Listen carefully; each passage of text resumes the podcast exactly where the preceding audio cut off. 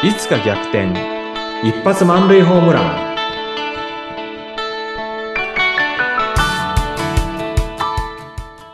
皆さんこんにちは。合同会社東きみなり事務所代表社員の東きみなりです。こんにちは。インタビュアーの山口智子です。前回前々回と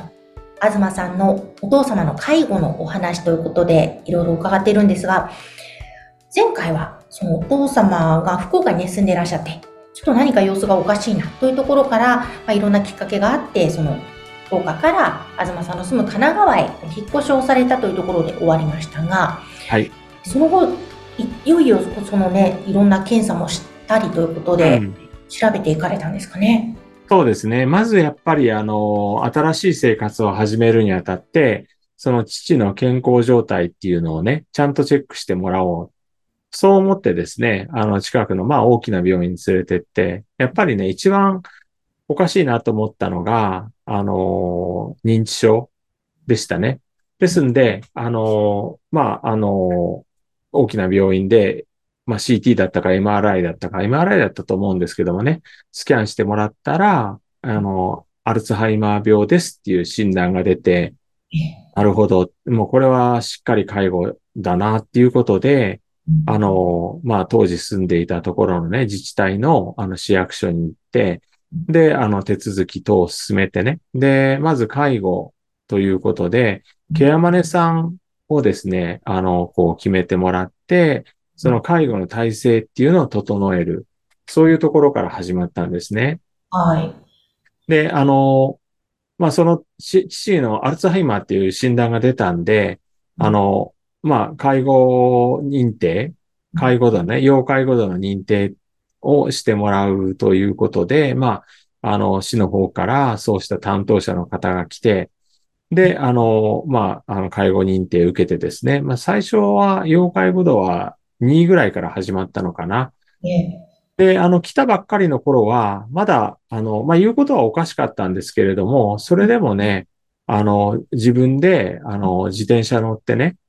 で、なんか20キロぐらいね、片道20キロぐらいね、自転車こいで江ノ島まで行ってね、また戻ってくるなんてことをね、よくやってたんですよ。すごい、体は元気。体元気だったんですよ。元気はしてたんですね。うん。最初の頃はね、あのまあ、ある、言うことはおかしいこともあったんですけど、その自転車で乗ってどっか遠いところ20キロですよ。戻ってくるっていうようなことができてたんですよね。うん、すごいことですよね、それ。そうなんですよ。で、やっぱり、あの、自分はね、運送業をやってたから、だからそういったね、あの、新しい道を開拓するっていうのはとっても好きだったみたいで、まあ、毎日そんなことをすごく楽しみにしてて、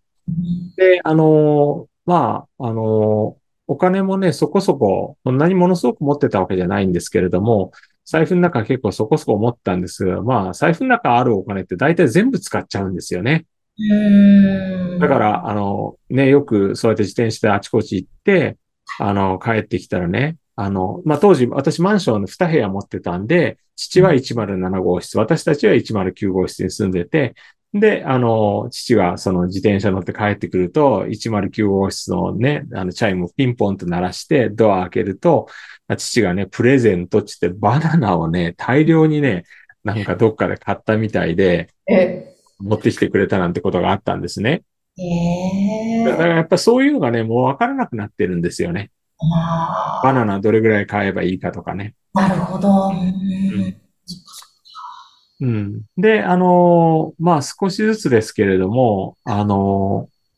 まあ自転車もですね、あの夜遅くまで乗ってると、やっぱりあの、あの工事中のね、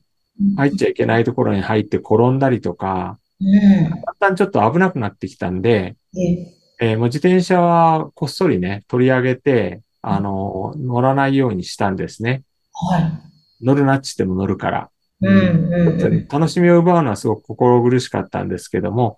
うん。そしたらまあ、ウォーキングって言って今度はね、あの、いろいろ歩くのが好きになったんですけども、あの、だんだんね、今度は道がわからなくなってきたんですよ。うん、で、道がね、わからなくなってきたのと、はい、それとね、あの、今、そこ、住んでたマンションが自分のところじゃないっていうことで、福岡に帰ろうとしてたんですよね。はあ、そっか、だんだん進行していってたわけですね。そう、そうです、そうです。で、やっぱりね、そういう、あの、事例っていうのは結構あるみたいで、あの、親を引き取ったんだけど、やっぱり親はここは自分の家じゃないって言って自分の家に帰ろうとするっていうのはよくあるそうなんですよね。うん、で、あの、まあ、基礎本能っていうほどでもないのかもしれないですけれども、やはり、あの、何度もね、外に出ては帰ろうっていうのが多くなってきて、で、毎日の生活の中でも、まずトイレがわからなくなってくる。はい。家の中でもトイレじゃないところで、まあ、あの、排便したりとかすることもだんだん出てきたし、それから、あの、まあ、他人の家にね、あの、上がり込むんじゃない、そこが自分の家だと思ってですね、えで、人様の家に上がり込んで、ソファーに座って靴下脱いで、はい。そこから、あの、電話かかってきて、あの、お宅のお父さんが今ちょっとうちにいるんですけど、迎えに来てくれますかっていうような電話を受けたこともあります。ええそれね、あの、苦情っていうよりも、あの、もう分かってくださってたんで、うんあの、なんかお互いこう助け合うみたいな感じでね、あの、接してくれて大変ありがたかったと思います。こ。れはありがたいですね。うんご近所の方の理解があったそうでですすねはい。。で、あのー迷子になることがだんだん増えてきて、あの、よくね、あのー私がこうバイクで探すっていうのはありました。で、父はあの、携帯をね、いつも肌身離さず持っていたんでうん、あの、NTT ドコモの位置情報サービスっていうのに入ってね、うん父がね、どこにいるかっていうのが、あの、アプリで分かったんですよ。はだから、あの、いなくなっても、あの、まあ、ちょっとパソコンだとかスマホで、父がどこを歩いてるかって見当をつけてね。い。うんで、それでバイクでバーッと探しに行くっていうのを何度もやったっていうのがありますね。ええでもそれでもね、携帯持たずに出てった時はもう警察に電話して、うん。あの、お世話になったっていうのも増えてきて、うん。で、やっぱり一番、あの、ターニングポイントになったのは、えっと、2月のものすごく寒い夜だったんですけれども、あの、夜にですね、あの、ちょっと、あの、帰るとかって言ってえ、それで、あの、出てったっきり、あの、戻ってこなくて警察に電話して、まあ、パトカーでね、あの、また、連れて帰ってもらって、で、その2時間後に、まさかね、同じ晩に出ていくとは思わなかったですから、はまたね、あの、父のとこ行ったらいないんですよね。い。うん。で、探しに行ったんだけどいなくて、あの、また110番して、で、その時はやっぱさすがにね、しっかり見ててくださいっていうふうにちょっと注意されて、で、わかりました。そしたらね、もう一回あったんですよ、同じ夜に。ええで、なんか、夜中の1時か2時だったかに、ちょっと父の部屋にね、覗きに行ったらいなくて、ははい。で、それで、まあ本当に平謝りしながらね、110番して、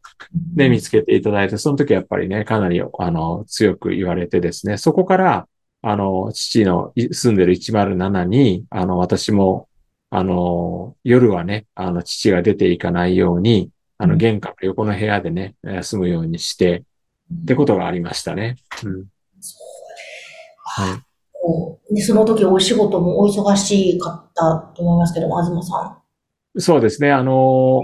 まあ、ちょっと妻もね、あの、協力してくれて、あうの、仕事がある時っていうのは、あの、妻がね、まあ、ちょっと毎日、まあ、妻にもちょっと負担なんで、交代交代で、あの、父が住む107でね、の、あの玄関脇の部屋で寝たっていうのはありましたね。なんですね。わあ、なかなか大変な介護生活、お話をしていただいていますが、またじゃあちょっとこの後のね。次回にはい。したいと思います。そして、キャリアをね、積んでいく中で親の介護、直面せざるを得ない方ってたくさんいらっしゃると思います。あの、実は私も今現在そうなんですけれども、うん。ね、悩んでいる方いらっしゃったら、東さん、うん経験者でいらっしゃいます、えープレゼンテーションコーチおよびキャリアコーチングされていますので、ぜひご相談したい、何かお話ししてみたいという方は、番組概要欄にホームページ掲載しておりますので、そちらからアクセスをしてください。東さん、今日もありがとうございました。ありがとうございました。